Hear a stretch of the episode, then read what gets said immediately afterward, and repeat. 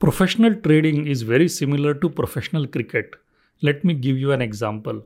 One of the greatest cricket batsmen of his time was Sachin Tendulkar.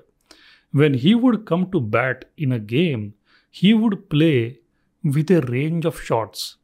For example, he would play the straight drive, he could play the cover drive, he would play the pull shot, he would play the sweep shot, he would use his wrists to play on the leg side. So he had a range of shots that he could play to score his runs. Similarly, in trading, you could use a range of tools to enhance your trading success rate. I have always recommended not to use more than three indicators on your charts. Three should be more than enough, and out of those three, one has to be Bollinger Bands. So I have made the choice for you easy here because now you need to choose only the remaining two. Now, let's say apart from the Bollinger Bands, you decide to use the RSI and the ADX.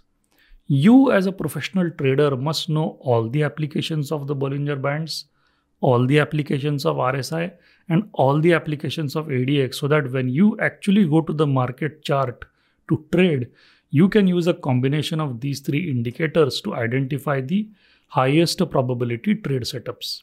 Just as Sachin Tendulkar would have practiced his shots thousands of times in the nets, you will have to practice each of these indicators countless times to become better and better at it. For example, you should take a lot of trades based on the movement of the Bollinger Bands. You should have taken a lot of trades based on the movement of the RSI and the ADX for you to have built the expertise to use these indicators properly.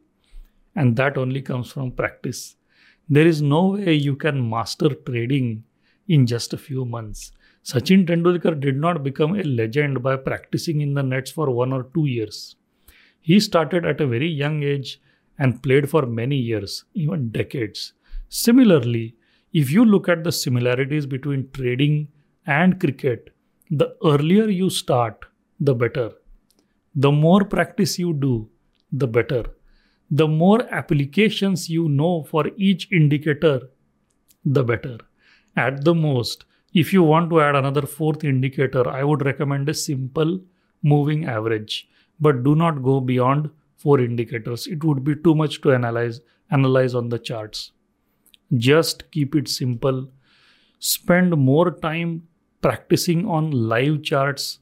Keep your position size low. Learn how, how you can control your risk. Trade safely while you are learning trading skills. Do not play around with too many indicators Thank you so much.